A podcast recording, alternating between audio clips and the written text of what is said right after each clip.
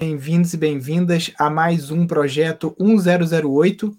Todos os dias, às 10 da manhã, 10 e 8 mais precisamente, eu estou por aqui tirando dúvidas dos nossos alunos mais antigos e também de novos seguidores sobre permacultura, agroecologia, transição da cidade para o campo, empreendimentos sustentáveis, arquitetura e casas ecológicas e tudo que a gente vem falando aqui há praticamente 12 anos no Instituto Pindorama. Então sejam todos bem-vindos. Já chega apertando o aviãozinho aqui embaixo, quem está no celular, e mandando essa live para os amigos. Só clicar aqui no aviãozinho, enviar, enviar, enviar, depois concluir. Chama aí 10 amigos para a live. Deixa sua pergunta também aqui embaixo. É só você clicar no botãozinho que tem uma interrogação aqui embaixo. E ali o Instagram organiza para mim as perguntas fica mais fácil para eu ver do que quando vocês colocam ela nos comentários, tá? Vamos chegando. Bom dia, pessoal. Bom dia, César. Bom dia para as meninas aí, Amores da Floresta. Bom dia, César, Tony, Eliane. Vamos chegando, pessoal. Só deixar a sua pergunta aqui embaixo quem quiser também fazer essa pergunta através de videochamada, é só clicar no botão solicitar. Às vezes você tem que entrar e sair da live para conseguir aparecer esse botão de solicitar. E aí escreve quero vídeo aqui nos comentários para eu poder chamar vocês. Ó, já temos a nossa primeira pergunta. A Fabiola, como escolher um terreno? Né? É, eu acho que é uma pergunta bem recorrente aqui, porque é uma dúvida muito. É, é uma dúvida profunda, né? De como que você escolhe um sítio. O Brasil é gigante. Se você não tem vínculo familiar ou alguma coisa que te impeça de escolher qualquer lugar, você pode ir do Amazonas até Rio Grande do Sul, né? Então, como escolher esse terreno? Então, a gente vai falar bastante aprofundado sobre isso durante a jornada para o sítio rentável. E nas últimas duas lives eu falei bastante sobre isso, mas vou falar um pouquinho aqui. Não quero ser repetitivo para quem já está assistindo a gente aí todos os dias. Para você escolher o terreno, você tem que definir, antes de você buscar o terreno, o que, que você quer fazer. Simples assim. Se você quer apenas um terreno para você ter alimentos frescos, com qualidade, para sua família, e você quer apenas uma horta, uma agrofloresta de subsistência, ou seja, você quer os alimentos para sua família, ponto, acabou. Nilson, não preciso gerar dinheiro com o sítio, eu trabalho na cidade, ou eu quero continuar trabalhando na cidade, quero comprar um terreno perto, ou sei lá, eu tenho um trabalho que eu consigo fazer pela internet, ou eu tenho renda de aluguéis, eu tenho qualquer situação de que o sítio para mim é só qualidade de vida e lazer, ele não é fonte geradora de receita aí é um tipo de terreno. Se você precisa ganhar dinheiro com o sítio, se para você mudar para o terreno, você vai ter que, é, por exemplo, é, deixar o seu emprego e aí você vai ter que contar com um rendimento do próprio sítio, aí. Parece um instantinho que está com algum bugzinho aqui. Aí já muda bastante a, a tua situação, entendeu? Você vai ter que entender quais são as suas aptidões como empreendedora, quais são aquelas atividades econômicas que você pode gerar no sítio, ou que você já tem alguma habilidade, ou que você tem alguma, algum sentimento, alguma afinidade, e o terreno você vai escolher de acordo com isso. Se você gosta, você na sua família já teve algum trabalho com cabras, criação de cabras, por exemplo, ou mel, ou qualquer outra coisa assim, você vai escolher o terreno de acordo com esse é, essa atividade econômica que você quer desempenhar lá. Vamos lá, que tem bastante pergunta. Existe legislação específica sobre explorar um riacho na propriedade para obter energia elétrica? Rafa, geralmente, quando você instala uma turbina para microgeração de, de energia, dependendo do tamanho dessa turbina, se ela vai pegar mais do que 30% da vazão do rio, você vai precisar de licenciamento sim no órgão ambiental. Quando você usa menos de 30%, que é o nosso caso aqui, aí chama-se vazão insignificante, você não precisa ter esse, essa preocupação, né? Porque também você a turbina é bem é, simples de instalar e ela não causa nenhum impacto é, significativo porque a água ela é desviada, ela faz o trabalho ali dentro da turbina e depois ela volta para o rio. Então você nem diminui a vazão do rio, por assim dizer, né? Mas se for uma turbina grande, se for um projeto maior, aí é bom você buscar a orientação do, do órgão ambiental. Se é uma turbina Pelton, uma coisa pequena, geralmente não precisa. Qual a região de atuação de vocês? Diego pergunta. Nossa atuação, nossa região de atuação é o planeta Terra.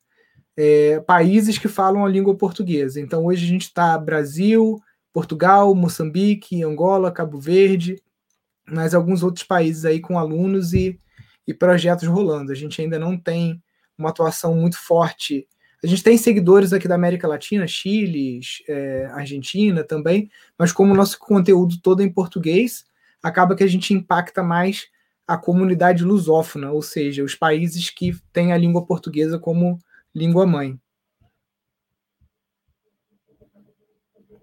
Qual a data e horário da jornada? Poderia passar para anotar aqui.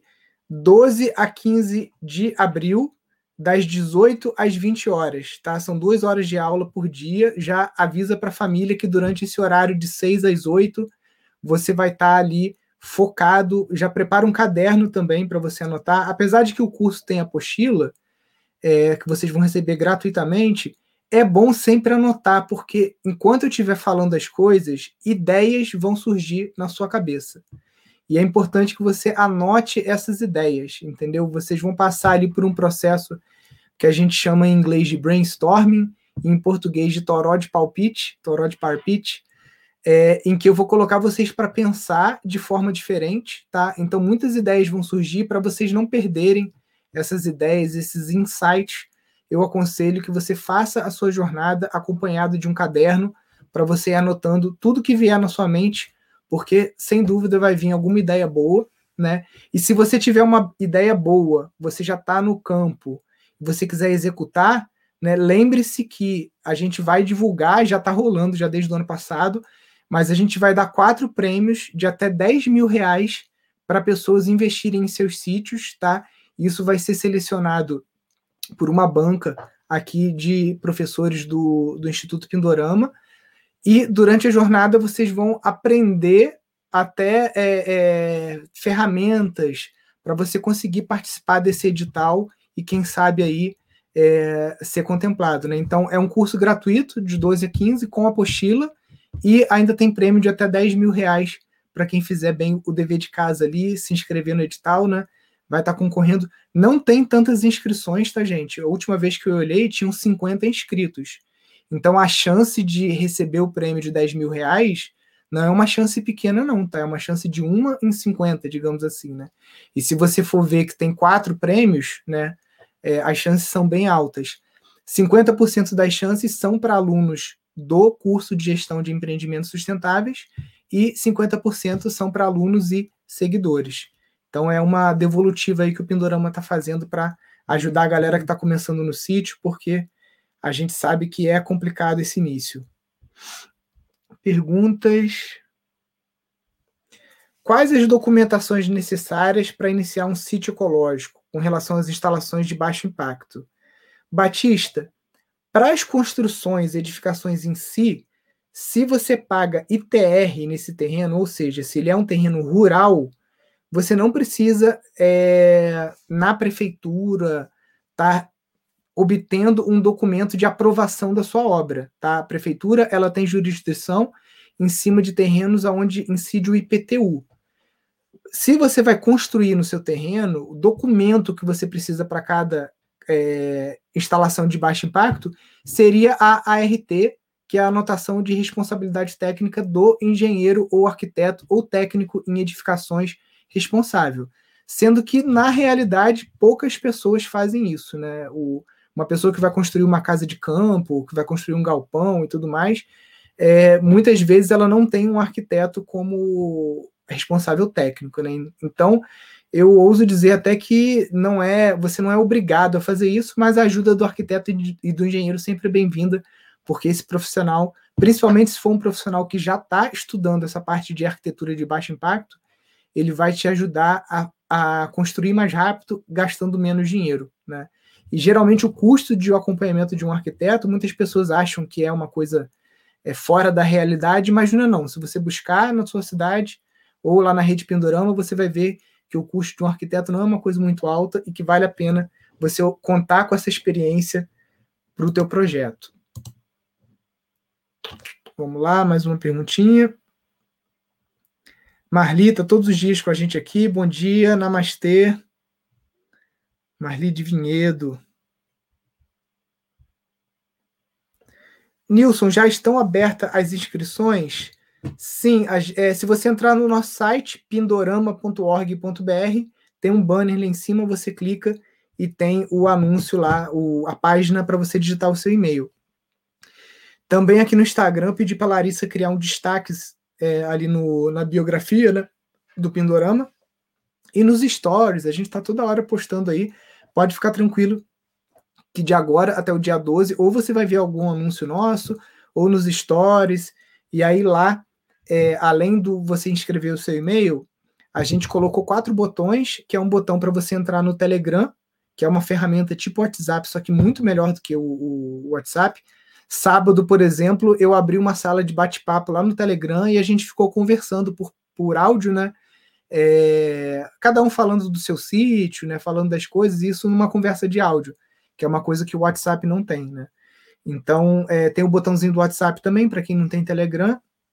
E tem o botão lá do Instagram para quem não está inscrito aqui no nosso nossa ferramenta. Vamos lá.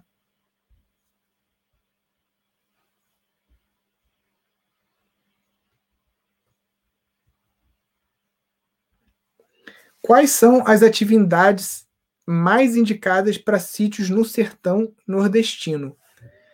Rodrigo, até tem uma, uma pessoa que a gente sempre é, comenta aqui, porque foi uma precursora desse movimento de permacultura no Brasil. Ela está no sertão baiano, que é a Marcia Hanze, né?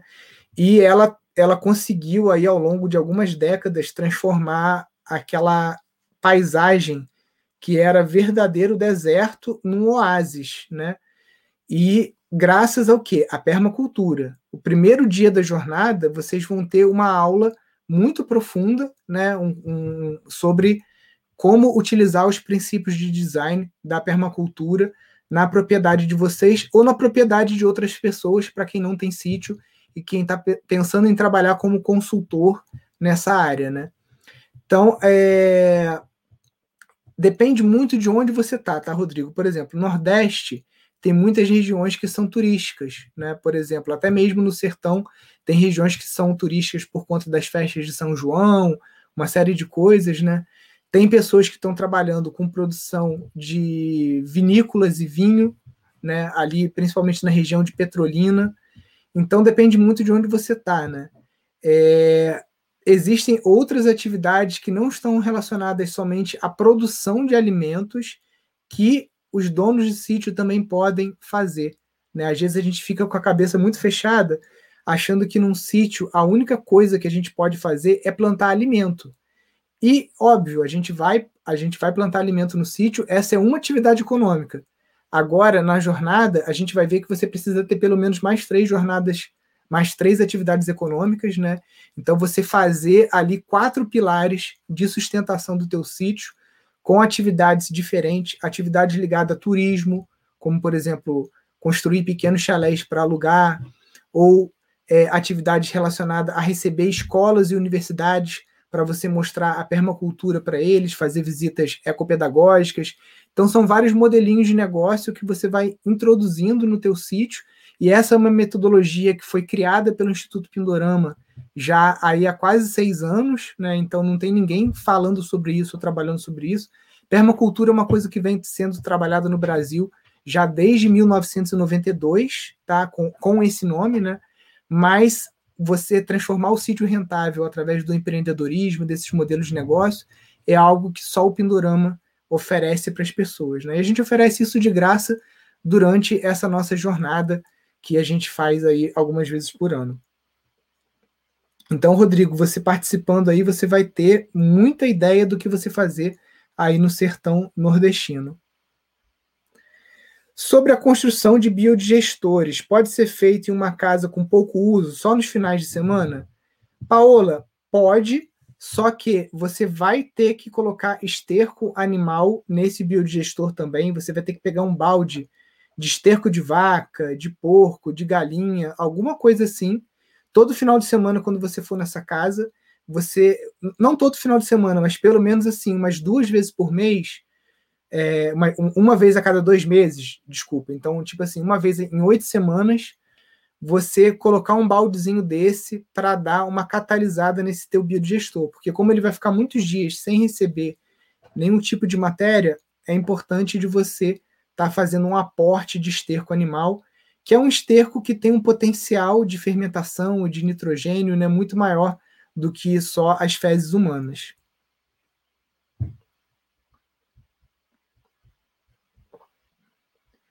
Nilson, temos uma terra de 30 mil metros, ou seja, 3 hectares, e vamos fazer uma associação de moradores com cinco famílias para construção. Deixa eu ver se tem a segunda parte da pergunta aqui. Espera aí. Que o Instagram dá uma embaralhada nas perguntas aqui, ele me confunde um pouco.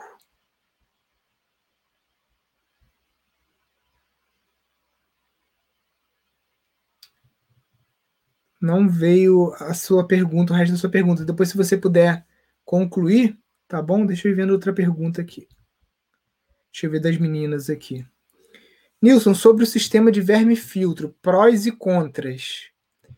Então, é um sistema que praticamente não tem contra. Eu acho que o único contra é que o, o ele é um sistema mais complexo de você construir só que ele te dá mais rendimentos, ele te dá mais saídas, te oferece mais subprodutos.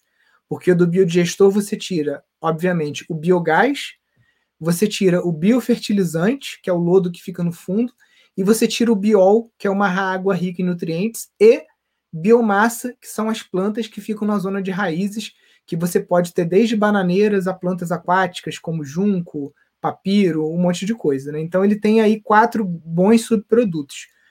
O verme filtro ele vai só trabalhar né, o, o, o humus, né, que já é uma boa, uma boa saída também. Né?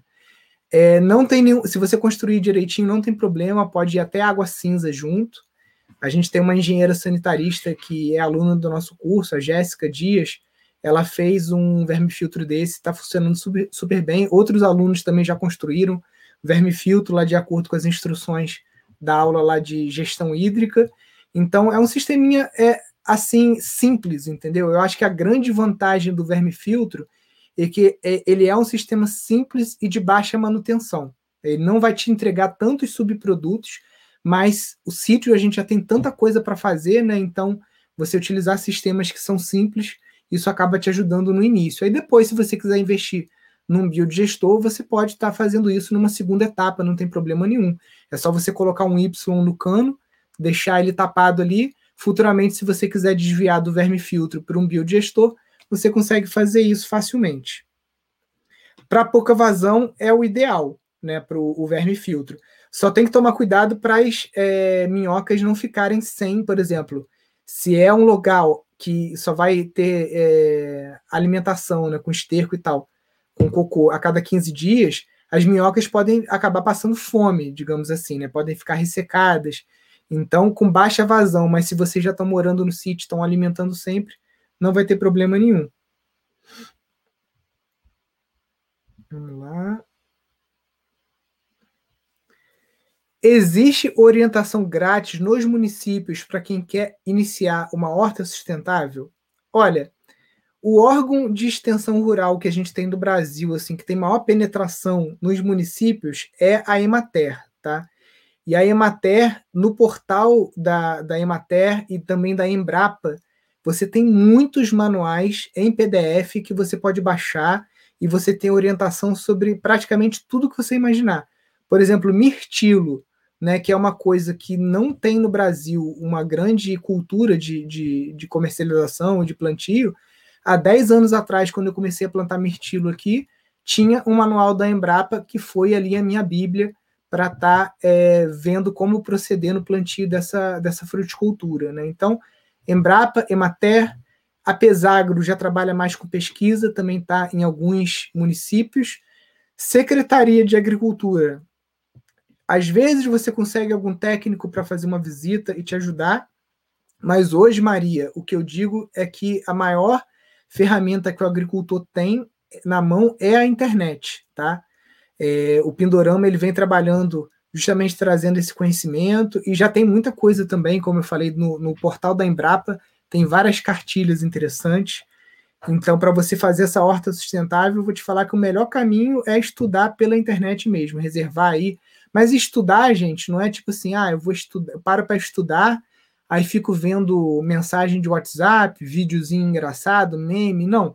A hora que você separar no seu dia, que é hora de estudo, sai fora de WhatsApp, sai fora de tudo isso e pega uma cartilha, lê do início ao fim, pega um vídeo, vê do início ao fim, sem ficar se distraindo. Por isso que a gente fala que na jornada, né, que vai do dia 12 ao dia 15, é mais ou menos uma hora e meia, duas horas de duração. Nessas duas horas, tenta ficar focado ali, com o caderno na mão, para você aproveitar. Esse curso que a gente vai dar de graça é um curso que as pessoas pagam R$ 1.500 para fazer presencial aqui na sede do Instituto. Então você está economizando R$ 1.500, está fazendo curso na sua casa, né? Então tem que valorizar essa oportunidade. Então pega o caderno, estuda. Quando a gente mandar a apostila, lê ela do início ao fim, estuda também. Procura outras fontes bibliográficas que a gente vai passar lá. Né? Então, é, é, é para você conseguir resultado no sítio, 90% das pessoas não tem resultado no sítio. Os 10% que tem é porque são chato que nem eu. Pega, estuda, não desiste, fica perseverando, entendeu? É igual abrir empresa. Abrir empresa no Brasil, se você for ver lá no site do Sebrae, 90% das empresas fecham até o terceiro ano, tá? E no sítio não é muito diferente, não. As pessoas, às vezes, com dois, três anos, já estão arrancando os cabelos. Por quê? Faz a coisa sem metodologia, faz sem seguir manual faz sem orientação técnica, acha que porque o pai fazia assim, você tem que fazer igual o pai ou tem que fazer igual o avô. E não é assim, o mundo mudou. Hoje em dia, o teu pai, ele só com o gadozinho de corte, ou com gado de leite, ou com café, ele conseguia ter a vida dele lá confortável no sítio. Hoje em dia, a gasolina está seis reais, a comida não para de subir de preço, tem uma série de coisas acontecendo que não dá mais para você basear toda a tua segurança financeira do sítio em cima de um único modelo de negócio. Então, Pindorama, há 10 anos a gente está estudando isso, 12 anos, na verdade, né? É, e o grande diferencial nosso é que eu tenho a humildade de saber que eu não sei tudo. Então, por isso, a gente chama outros professores para estarem participando do nosso curso de gestão de empreendimentos sustentáveis. Aquela pessoa que acha que sabe tudo, que é guru, que quer ensinar, e só ele sabe tudo, né? Igual pato, né? Não anda direito, não nada direito, não canta direito, não voa direito, né? Então, para isso, a gente montou uma equipe, tem engenheiros agrônomos com mestrado em agricultura orgânica, tem advogados, tem toda uma equipe que está ali dando suporte né, para você conseguir desenvolver um empreendimento sustentável, que não é uma coisa fácil, né? Quem fica vendendo ilusão de que vida no campo é fácil, que é só você fazer uma estufa e plantar, né, a gente não trabalha por aí. Eu já trabalho falando o contrário. Vida no sítio é muito difícil. Você conseguir um empreendimento de sucesso no sítio é uma tarefa para poucos, tá? E quem são esses poucos? É quem se dedica a estudar e fazer o diferente. Porque quem está fazendo igual está dando murro em ponta de faca e está vendo que não está dando. Então tem que fazer diferente. Se você quer um resultado diferente, você não pode obter um resultado diferente fazendo coisas iguais. Tem que fazer diferente.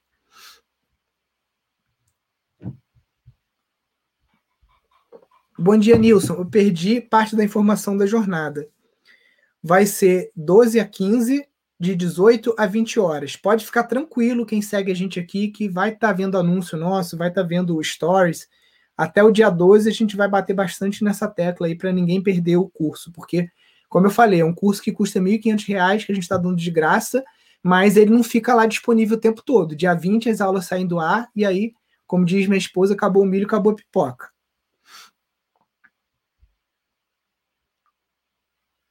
Vamos lá. Tem um sítio de 5 hectares, tem um poço com água salobra, solo argiloso. Posso irrigar? Chagas, eu fiquei de responder tua pergunta, né? Eu, eu conversei com meu irmão, porque ele atendeu né, é, um grupo de agricultores que tinha sido impactado negativamente por um empreendimento do Ike Batista ali na Bacia de Campos, né, quando foi feita a drenagem para construir o Porto do Açu é, aquela água do mar que foi tirada, ela acabou é, transformando algumas áreas agrícolas em terra salobra e água salobra, tá? Então, existem alguns tipos de filtro biológico que você pode fazer com isso. Então, você vai tirar essa água do poço, você vai bombear ela para uma parte mais elevada do seu terreno, vai colocar essa água salobra numa caixa d'água, numa cisterna, e essa água, quando descer, você vai colocar ela passando por uma zona de raízes, tá? Essa zona de raízes, basicamente, é uma pode ser feita com caixa d'água ou pode ser feito com construir com cimento mesmo e tijolo, aonde você vai colocar pedra brita, tá? E você, a, a água vai passar pela pedra brita ali, tá? E por cima você vai plantar é, papiro vai plantar junco, você pode fazer uma segunda caixa aonde sai a água e você vai manter nessa água gigoga, tá? É... E aí, é... peraí, só um instantinho.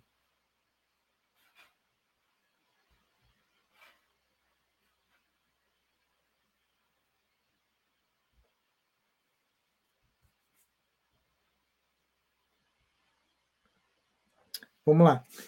Essa água que sai da. da imagina o seguinte: a água salobra está no poço daqui embaixo. Bombeei ela para cima de uma caixa d'água que não tem nada, continua salobra.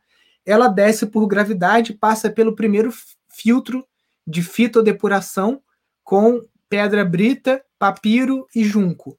Vai para um segundo filtro, que é uma segunda caixa d'água, aonde você vai manter em cima da água gigogas, tá? Isso você tem que estar tá numa, numa altitude, né? não sei se teu terreno for muito plano, às vezes você vai acabar tendo que usar bomba elétrica para fazer isso, tá? É, e aí depois que ela passa por esse processo de filtro de depuração, você ainda pode criar um filtro também é, de areia, barro, é, de areia, carvão e pedra, né? É, para você acabar de remover esse sal e aí você vai ter uma água muito mais enriquecida e própria para você estar tá trabalhando aí na tua irrigação. Se na tua cidade aí tiver algum laboratório que você consiga fazer análise da água, só para ver também, né, entender qual é o, o, o, grau de salinidade que tem essa água, isso também vai te ajudar a averiguar melhor qual tipo de, de sistema de filtragem que você vai ter que fazer. Aí é Crispim, quero fazer o curso gratuito. Como faço? Só se cadastrar pindorama.org.br, você entra no seu navegador, lá em cima tem um banner, Jornada para um Sítio Rentável. Gente, quem já está no nosso grupo do Telegram, do WhatsApp e dos nossos e-mails, vocês já estão inscritos, vocês já vão receber as aulas, podem ficar tranquilos, tá? Quem recebe nossas mensagens do Telegram e do WhatsApp já está na área. As lives do dia 12 a 15 vão ficar abertas, eu só consigo assistir depois de 20. Vai ficar assim, tá, Lucas? Você pode assistir na hora que você quiser é, ao vivo é sempre melhor, né? Porque aí você pode tirar dúvida ali na hora, mas se você não conseguir, as gravações vão estar disponíveis até o dia 20 de abril.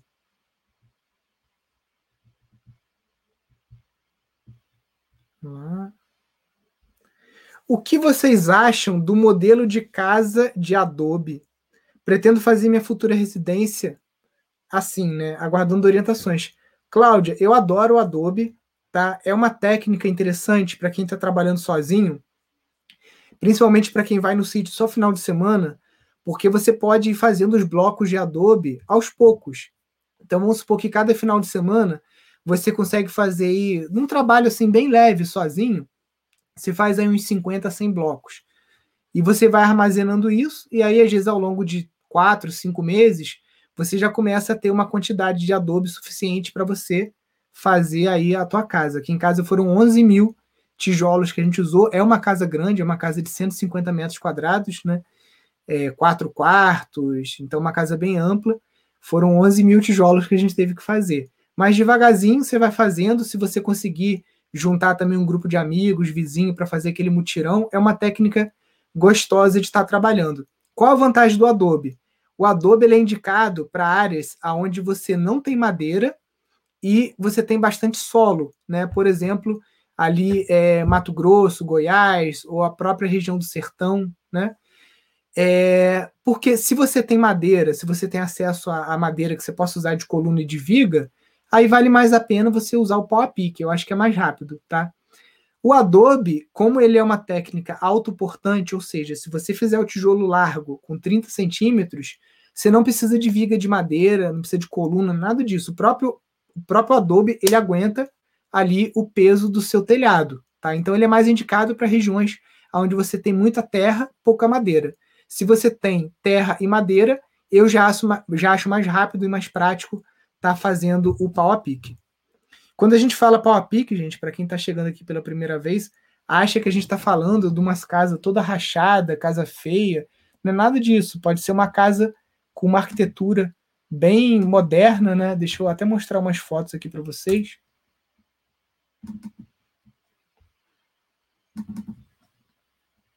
Deixa eu Peraí que eu estou trazendo a foto aqui para a tela. Isso aqui é uma casa do Marcelo Bueno, né? Que ele está construindo de pau a pique em Ubatuba. Passa rápido aqui.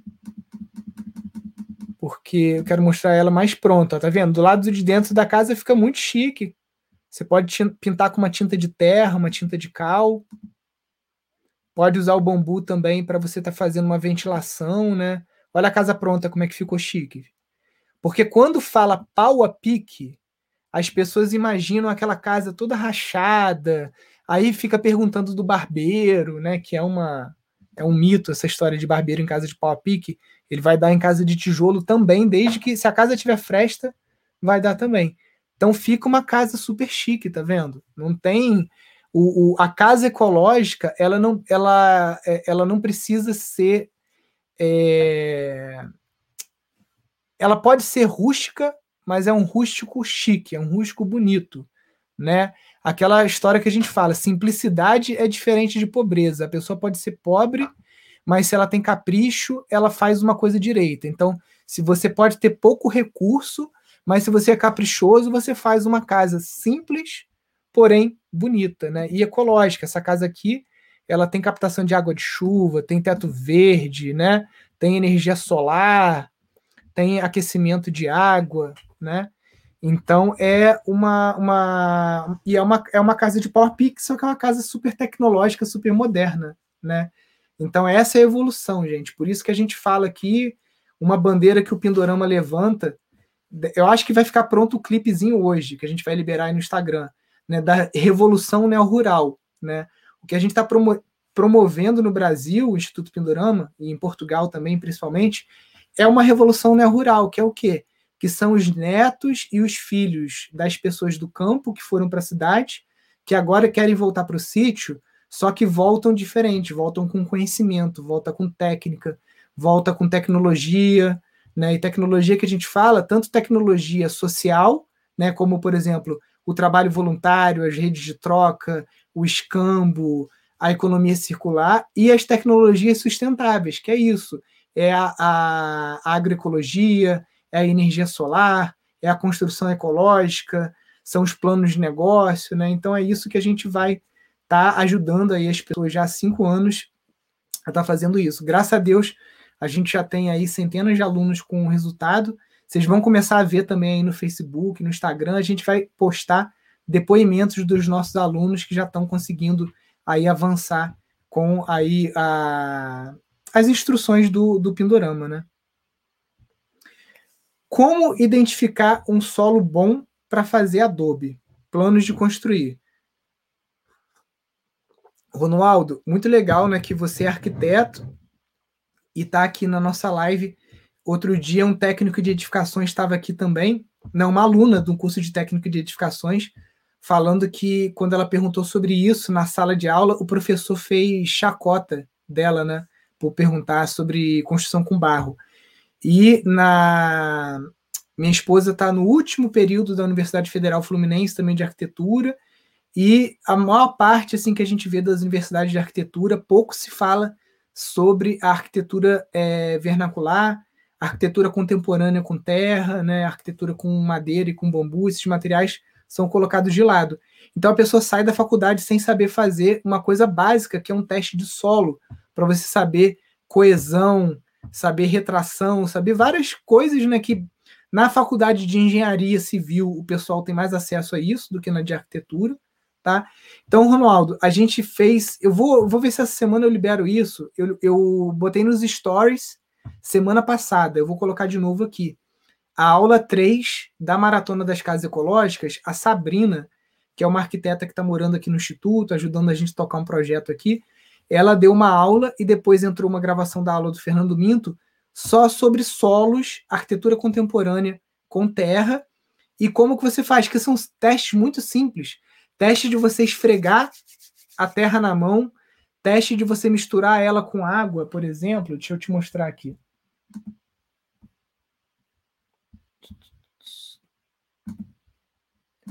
Você descobrir qual é a proporção de areia silt e argila que tem nesse solo, tá? Porque aí você sabe se você tem que colocar mais areia, se você tem que colocar mais argila, se aquele tijolo vai rachar demais ou não. Viu? Peraí.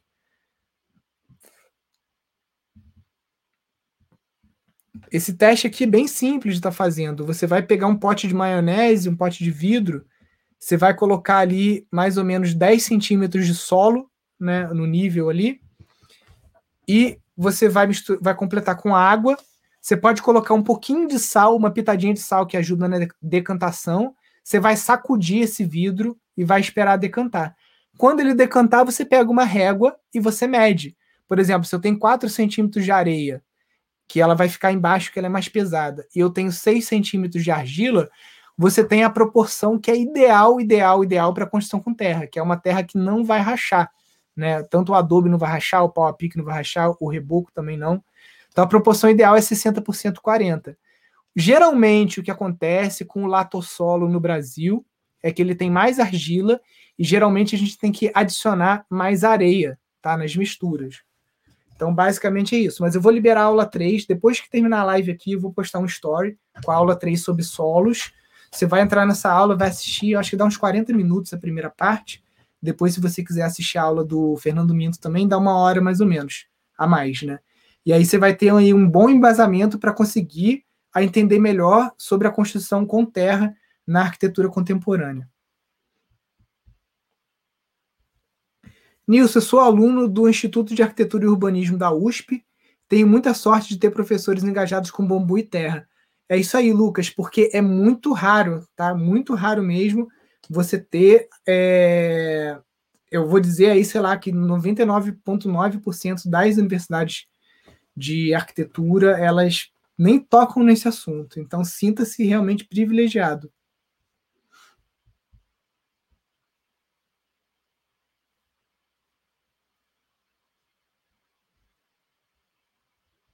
Espera aí. Meu terreno é bem plano, dá para fazer esgoto e reaproveitamento da água?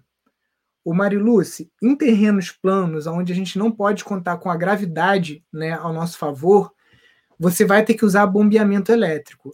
Só que existem equipamentos que você pode utilizar que não vão te gerar uma despesa mensal, como, por exemplo, o bombeamento solar. Não é um sistema caro, tá? É um sistema aí que está em torno de R$ 1.500 então, enquanto tem sol, ele está bombeando água e ele joga essa água para uma caixa d'água que você pode fazer uma coluna de madeira, né, por gravidade, ou você pode ligar essa bomba direto na tua linha de irrigação. Então, enquanto tem sol, ele está lá tocando seus aspersores ou seu gotejamento, tá? Para reaproveitamento do, do, do esgoto, geralmente a gente vai aproveitar algum sistema de depuração né? E aí, para reaproveitar a água, o que eu recomendo é o biodigestor, né? Deixa eu mostrar aqui, peraí. Porque o biodigestor, ele vai, além de produzir o gás, ele vai ter essa parte aqui, que é uma zona de raízes que já limpa a água. Então, aqui, essas caixinhas de concreto aqui, você já pode cultivar aqui em cima. Você pode cultivar frutos, como tomate, como pepino, como pimentão, tá? Que aqui embaixo você tem uma água rica em nutrientes. É quase como se fosse uma hidroponia com uma água que já está ali rolando com vários nutrientes. E depois aqui sai água. Essa água a gente chama de biol, que é uma água enriquecida com nutrientes. Está aqui, ó, no cantinho. Essa água aqui já está limpa para você usar também na tua irrigação. Tem a bomba de cabrito, como o André está falando aqui, a bomba carneiro, mas aí você precisa ter um, um, algum tipo de fonte de água que toque essa bomba, que a bomba carneiro ela é uma bomba que ela é tocada por água, né? A força que impulsiona a água ali é água. Para cada 3 galões de água que passa numa bomba carneiro, ela consegue jogar um para cima, né? Geralmente até 40 metros, dependendo da força que você tem aí no rio.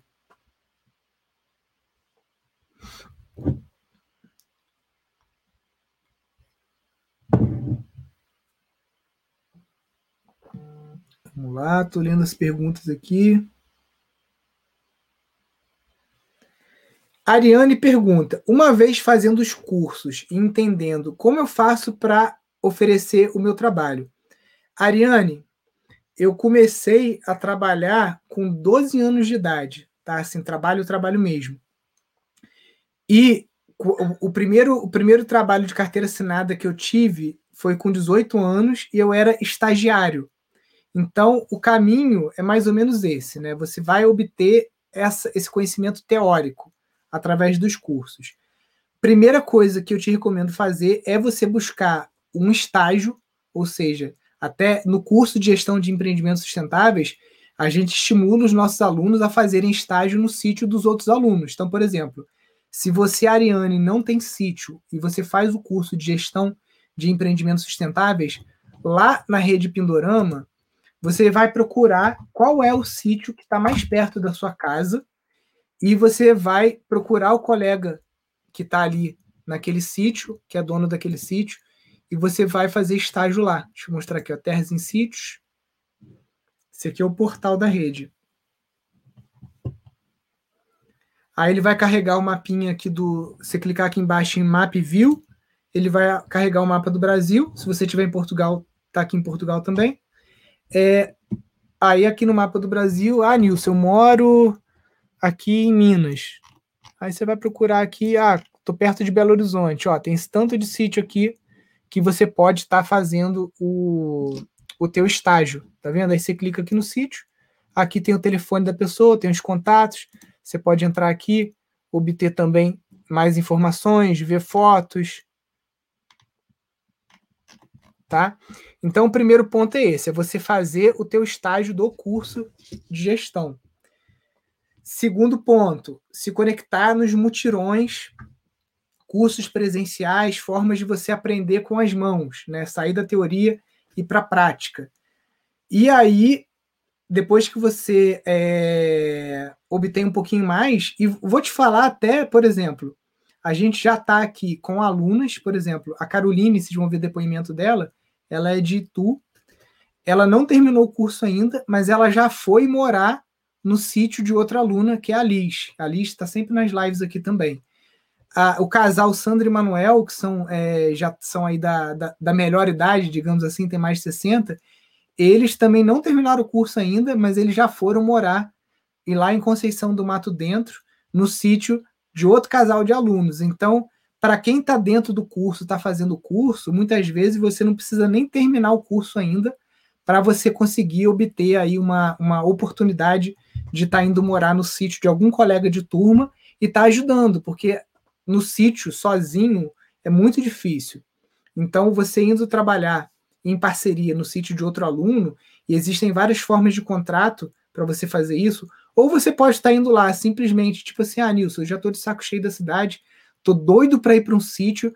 Para mim, se me oferecerem três refeições por dia e uma cama, eu já vou porque é, para mim é lucro sair da cidade. Estou aqui pagando aluguel e é, é, só de eu estar num sítio, estar num lugar mais saudável e estar aprendendo as coisas, eu não preciso nem de salário, para mim já está bom. Pode ser esse o caso. Ou você, ah, não, nisso, eu já preciso de uma, de uma renda, então vou buscar um sítio que eu possa receber um salário para estar tá ajudando a trabalhar lá. Ou você, às vezes, tem um conhecimento de, de, por exemplo, a Sandra e o Manuel. A Sandra tem conhecimento de captação de recursos e o Manuel é construtor.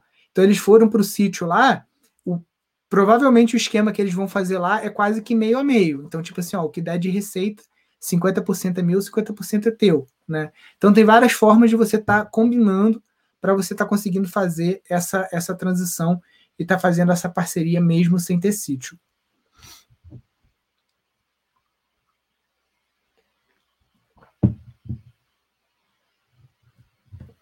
Como faço o acabamento da borda da lona na borda do telhado verde? A lona fica para cima, tipo paredinha? Isso, deixa eu mostrar aqui, peraí. Hum.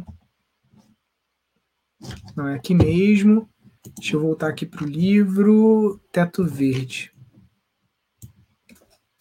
Peraí.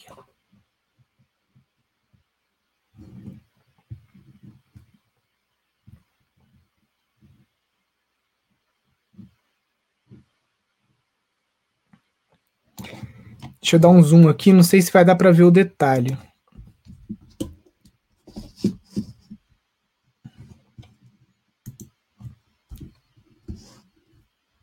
Ó, o que que acontece? A lona, a lona ela vem, a lona é essa linhazinha preta aqui, ó, ela vem, você dobra ela, faz essa voltinha aqui e coloca aqui uma taibeira, tá? Essa tabeira aqui que vai prender a lona. Tá? E aqui você faz o dreno. Agora na casa do Marcelo Bueno lá, a gente até fez, em vez de fazer com flange, que a gente andou tendo problema com flange, a gente pediu pro, pro cara que faz calha, né, o rufeiro, fazer isso aqui de zinco.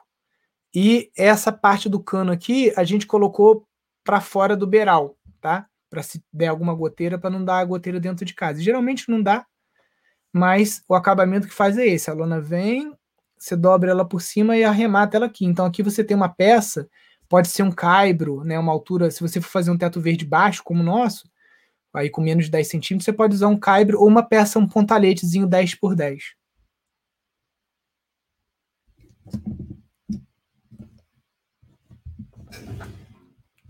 Vamos lá. Marco diz: Eu tenho um sítio, mas não temos dinheiro para investir no mesmo, por isso não fui morar lá ainda. Marcos, aí você tem que fazer o próprio sítio gerar o recurso, tá? E, ó, exatamente aqui, ó, ela acabou de citar, comece onde está com o que tem. Então, geralmente o pessoal fala, Nilson, o meu sítio não tem nada e eu não consigo fazer dinheiro com ele. Cara, qualquer sítio, por exemplo, tem capim. Então, se tem pasto, você já pode arrendar uma parte do, do pasto para boi entendeu? Ou você pode pegar aquele pasto, roçar ele e usar aquele capim roçado para você começar a fazer uma compostagem, tá? Compostagem em leira e vender adubo. Ah, Nilson, isso não dá dinheiro. Cara, às vezes em um ano, só você cortando, cortando capim, fazendo leira de capim, misturando aquela leira de capim com é, resto de fruta, é, qualquer coisa que você tenha de biomassa no teu sítio, ou pegando, como a gente faz aqui, né, coleta balde, é, bombona em restaurante para pegar o resto de da cozinha, sem ser comida cozida, né? Aquele resto de casca, legume, essas coisas, vai misturando, faz o composto. Quando você vê, você vendendo aquela terrazinha ensacada nos hortos da tua cidade, em um ano você fez dois, três mil reais. Ah, é pouco para um ano. Tá, mas para um sítio que não estava dando nada, você fazer três mil reais no ano, já 3 mil reais, opa, já consigo comprar uma picadeira, ou já consigo comprar é, 100 mudas de 30 reais, por exemplo, uma muda enxertada de frutífera de boa qualidade. Então não é você tirar dinheiro do bolso, é você fazer o sítio gerar dinheiro, mesmo que seja pouco, e aí você reinvestir aquele dinheiro do sítio no próprio sítio. E assim você vai fazendo, e assim foi o que eu fiz, né? Vamos lá. Mais perguntas? O curso abrange produção de grãos, milho, soja. Evandro, o nosso curso ele tem uma base agroecológica, tá? E na agroecologia você pode sim introduzir ali a plantação de milho, de soja, sem nenhum problema, tá? Inclusive na aula também que a gente fala sobre criação de aves, né? A gente incentiva, por exemplo, um dos nossos alunos, o Rafael Camacho, ele está produzindo a própria ração dele, tá? Ração orgânica.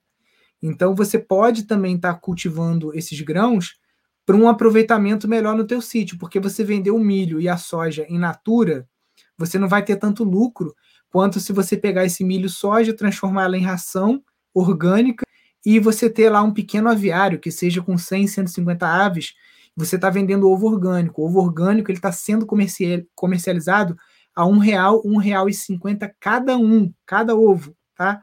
Não é ovo caipira que eu estou falando, estou falando de ovo orgânico. O caipira também tem um bom é, valor no mercado. Então a gente ensina sim, só que não de uma forma de monocultura, tá, Evandro? Porque a monocultura ela vai levar sempre à degradação do teu sítio.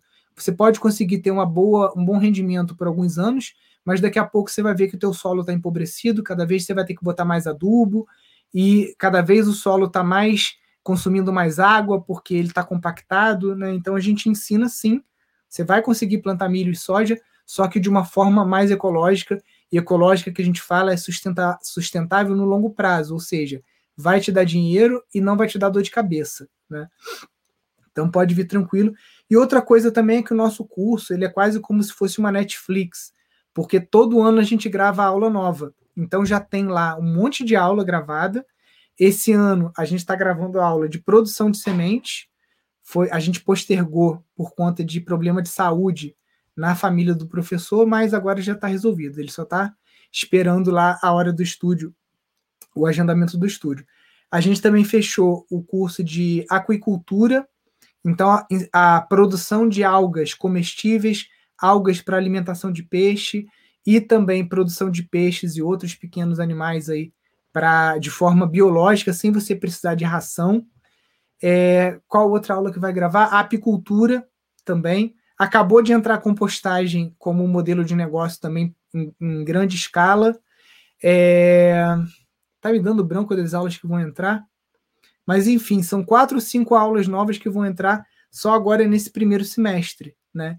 Então a gente está sempre gravando e colocando lá. Vamos lá, mais perguntas. Tem o sítio. Nossa dificuldade está sendo água. Então, é, a Marcha Hanse lá também, em Tucano, no sertão baiano, a maior dificuldade dela também era água. No início, ela começou a empilhar pedra para conseguir gerar sombreamento e umidade e conseguir cultivar algumas coisas ali perto da pedra. E aí, se você faz uma construção, você já faz uma captação de água de chuva. Quando você começa a reflorestar, você também vai começando a alimentar o teu lençol freático, porque quando a terra está totalmente no pasto, a água bate, escorre e vai procurar outro caminho. Quando você tem árvores, a água vai infiltrando pelas raízes da árvore e você vai começar a alimentar o teu aquífero, para você poder fazer um poço. Né? Então, esse trabalho de plantar água é um trabalho de paciência, geralmente vai levar uns dois a três anos para você começar a ter algum resultado, mas justamente porque leva dois a três anos, você tem que começar a fazer isso ontem, né? Reflorestamento de mata ciliar, topo de morro, começar a recuperar aí para você voltar a ter água aí na tua região, na tua propriedade.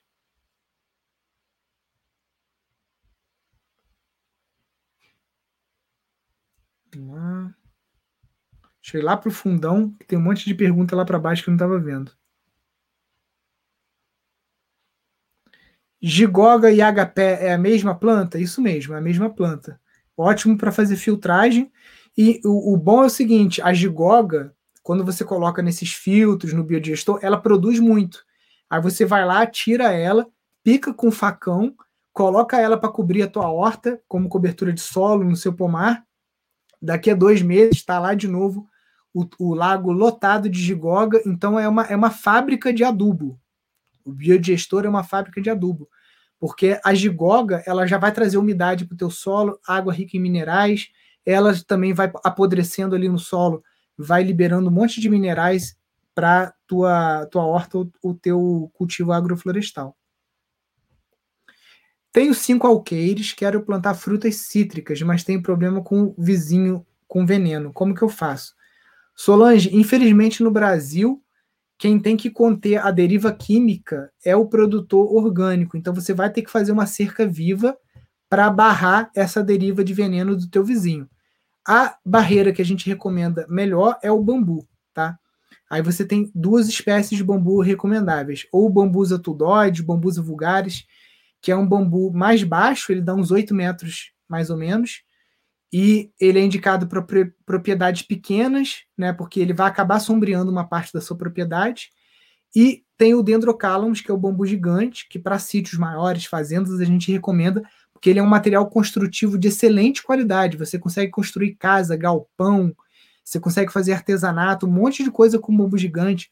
Bambu laminado, que é isso aqui, ó. ó isso aqui é uma bandeja do, do restaurante que a gente participou, ó. A bandejinha que o pessoal saía com a comida, feita com bambu laminado. Então, é, o bambu gigante dá para fazer um monte de coisa. E ele vai criar uma cerca viva com 18 metros de altura. Então, ele vai conter essa deriva química do seu vizinho tranquilamente. Outra coisa, formiga adora muda de cítrico. Então, não prepara o terreno já sai plantando a, as frutas, porque você vai dar comida para formiga. Você tem que fazer um tratamento antes. Pensa de forma agroecológica. Então, aonde você quer fazer o teu pomar de citros, começa com uma adubação verde, planta crotalária, planta margaridão, tá? Planta aveia preta, vai plantando um monte de coisa, nabo forrageiro, prepara bem esse solo, bota mucuna, planta bananeira, faz uma diversidade para depois você ir colocando citros no meio, entendeu? Assim você já vai evitar um problema que se você for botar o citros direto, você vai ficar escrava de mirex, de grão verde, desses venenos que tem para formiga cortadeira e não vai dar resultado. Ela vai continuar cortando e vai detonar o teu pomar. O que vai proteger o teu pomar de citros de formiga é você conseguir fazer uma diversidade, um policultivo, planta mandioca no meio, planta inhame, faz uma boa diversidade nesse pomar, que aí você consegue proteger ele, é, porque geralmente a formiga ela vai atrás de plantas que estão fracas e doentes e estão com aminoácidos livres na folha. Isso acaba atraindo as pragas. Então, se as suas plantas estão bem nutridas, você não vai ter esse problema. E como você nutrir bem a tua planta? Não é com NPK, é com adubação verde, é com bom esterco, é com composto orgânico, é com humus de minhoca, é com bom adubo foliar que você vai bombear ali e vai proteger ali, adubando as suas folhas também. Adubação foliar pouca gente faz, é muito importante você fazer. Tem vários tipos de adubo foliar. Tem um, por exemplo, que você fermenta resto de peixe com melado de cana. Já vende pronto, quem quiser comprar tem da Agrooceânica, mas quem quiser fazer também é só pegar resto na peixaria e você fermentar aquilo com adubo de, com melado de cana ou garapa, você consegue um bom aporte de potássio nas suas plantas, borrifando isso nos seus pomares. É, porque ah, o citros, por exemplo, tem muito problema com a abelha cachorra, né? A abelha cachorra vem e começa a comer e vai mordendo ali as florezinhas, vai, vai estragando ali, e aí o, o acaba que não vinga. Citros também tem muito problema com pano preto, que é aquele fungo que cobre as folhas todas. Né? Então isso dá em planta que está fraca. Se você simplesmente ara o terreno, deixa o solo pelado e planta as tuas frutíferas ali, você vai ter uma série de problemas. O solo não pode ficar descoberto.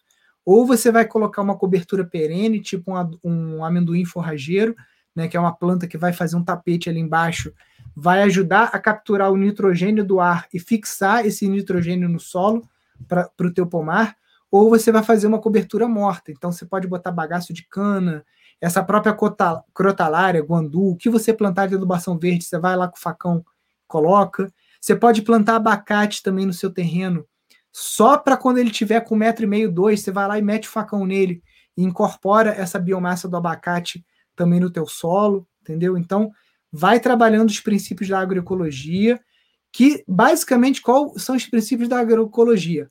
Cobertura de solo, tá? Manter o solo sempre coberto com matéria orgânica, adubação verde, que é você utilizar plantas que ajudam a pegar o nitrogênio que está no ar e fixar no solo, e policultivo, ou seja, sai fora de monocultura, misture as coisas. Mistura árvore com mandioca, com abacaxi, com banana, sai misturando tudo que você vai ver que assim, é, o, o, por exemplo, se você é, tem problema, aqui a gente tá na macieira tem problema com a cochonilha, né? Só que como tem um monte de coisa misturada, a gente está atraindo a joaninha e a joaninha vai lá e ela come a cochonilha. Então a gente já não tem mais problema com ela. Se eu tivesse pomar só de maçã, eu ia ter um monte de cochonilha e eu ia acabar tendo que ter um outro tipo de controle ali com algum tipo de veneno, alguma coisa para fazer esse controle. Quando você planta um monte de coisa, tem interação, os fungos que estão ali embaixo do solo interagem, você tem uma planta que está chamando um tipo de, de besouro, que está chamando um tipo de abelha, e ali naquele ecossistema, copiando a natureza, você consegue ter um pomar produtivo e sem pragas. Vamos lá. Gente, tem muita pergunta, eu não dou conta de responder tudo, mas eu sempre deixo uma caixinha de perguntas no Stories, que é assim, faça sua pergunta. Aí é só você digitar lá, que aí eu vou respondendo também ao longo do dia. E quem não tiver a pergunta respondida hoje também não fica triste, porque todo dia, religiosamente, eu tô aqui. Só não tô aqui às 10 da manhã, quando tem alguma consulta é, com as minhas filhas, né, pediatra, essas coisas, ou algum compromisso na cidade. Fora isso, todo dia 10 da manhã eu estou aqui tirando dúvida de quem é aluno, de quem não é aluno, tanto faz. Para mim não interessa. Eu tiro dúvida de, de quem está com dúvida. Não, não importa para mim se é aluno do Pindorama ou se não é. Qual uma planta de cobertura de solo boa para brotação pós-roçada? Então, Evandro, para pomar, eu gosto muito do amendoim forrageiro, tá? Porque ele é uma planta perene que se você quiser fazer uma roçada só uma ou duas vezes por ano, não tem problema. Para adubação verde, eu já gosto mais da Crotalaria junceia, tá? Eu gosto muito do margaridão também. E eu gosto muito também do guandu, né? Porque aí você já consegue um porte maior né, de plantas para você estar tá incorporando ali no solo. Gosto muito também da mucuna e do feijão de porco, tá? Eu corto eles, roço sempre com a vagem verde. Você deixa uma parte do terreno a vagem secar para você ter semente para o ano que vem, para você plantar de novo.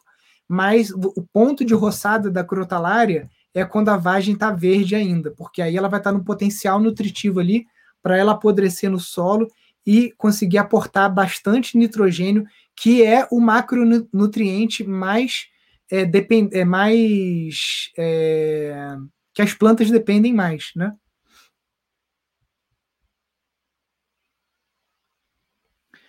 Posso fazer um projeto de permacultura num terreno com área construída ou é melhor em terra nua? Olha, se você vai comprar um terreno, é, tanto faz, tá? Porque às vezes você compra um terreno que já tem uma casa, é uma vantagem porque você já pode mudar para lá logo, né? Mas se você vai quiser começar do zero também, porque você quer fazer uma casa ecológica, que produz biogás, que gera energia elétrica e tudo mais, também é um desafio legal, né? Eu aqui no sítio eu comecei basicamente do zero, tinha só uma casinha de pau a pique do meu pai que a gente reformou, né? Então já tinha uma basezinha por aqui.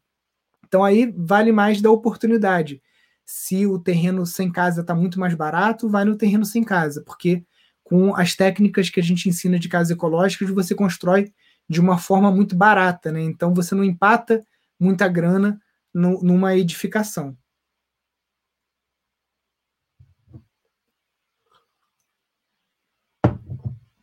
Vamos lá. Você já tem o valor do curso, é todo online, precisa de presencial também? Olha só, a jornada para o sítio rentável é um curso gratuito, tá? É um curso que custa R$ 1.500, mas que a gente está dando ele de graça para quem assistir entre o dia 12 e o dia 20. Depois disso a aula sai do ar, acabou. Tá? No dia 15, a gente abre turma, matrícula para o curso de gestão de empreendimentos sustentáveis, que é um curso nosso mais completo, que geralmente o pessoal leva um ano para fazer. Esse curso, o preço dele é em torno de R$ 3.500, só que nas últimas turmas a gente deu desconto, tá? E ele saiu por menos de R$ mil, sendo que ele é parcelado em até 24 vezes no boleto, tá? Então fica uma parcela bem pequenininha, acho que fica em torno de 100 reais, né, para quem vai fazer esse curso em dois anos. Então não é impeditivo para ninguém participar do curso. O retorno que você tem com o curso já no primeiro ano é 10 vezes maior do que o que você investiu no próprio curso, né? Mas quem não quiser participar agora, a gente não obriga ninguém, tá? São poucas vagas. Geralmente as matrículas encerram logo no primeiro ou no segundo dia, tá? Porque a gente não gosta de trabalhar com turmas grandes, senão a gente não consegue dar atenção. Mas é só o conteúdo que você já tem no, na jornada para o sítio rentável já vai explodir a tua cabeça de tanta coisa, tanta ideia para você implementar no teu sítio.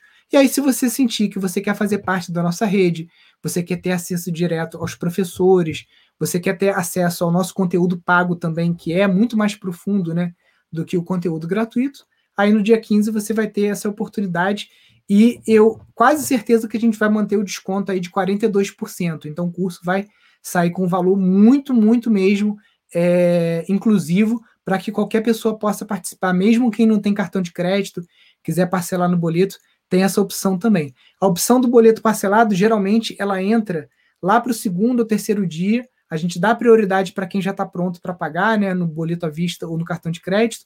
E aí, mais para frente, no terceiro dia, mais ou menos, a gente abre também para quem só pode parcelar no boleto.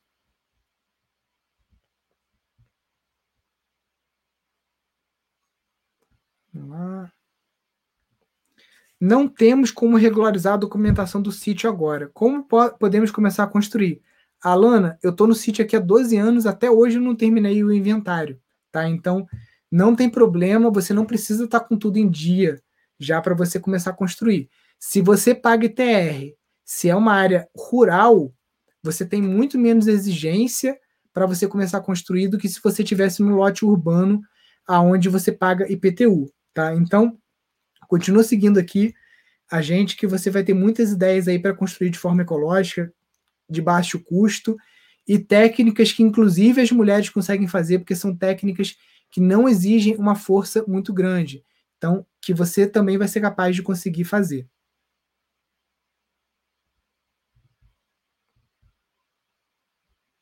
Lá.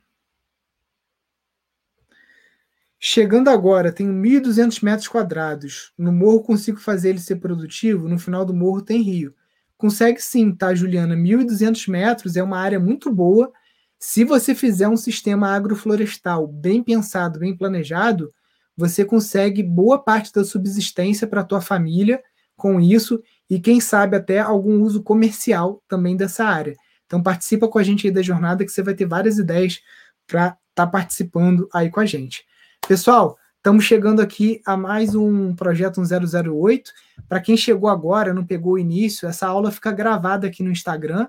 Se você também estiver trabalhando e não puder ficar assistindo aqui pelo Instagram, você pode ir lá no Spotify ou no Apple Podcast, qualquer programa de podcast, e você pode ouvir esse nosso encontro também. Todos eles para trás também, eu sempre coloco lá, porque o Instagram ele exige que você fique aqui vendo o vídeo. Se você sair para outra janela para o áudio. Então, para quem curte podcast, eu adoro, eu ouço todo dia algum podcast de algum professor. Você pode também ficar só ouvindo, está trabalhando, está ouvindo as nossas lives aqui. Não só essa live do Instagram, mas toda quinta-feira, às 18 horas, a gente tem uma live chamada Viver Fora do Sistema Encontro com Alunos, que está lá no YouTube. Você pode também assistir lá, que é uma consultoria que eu dou de aproximadamente duas horas para um aluno do nosso curso de gestão.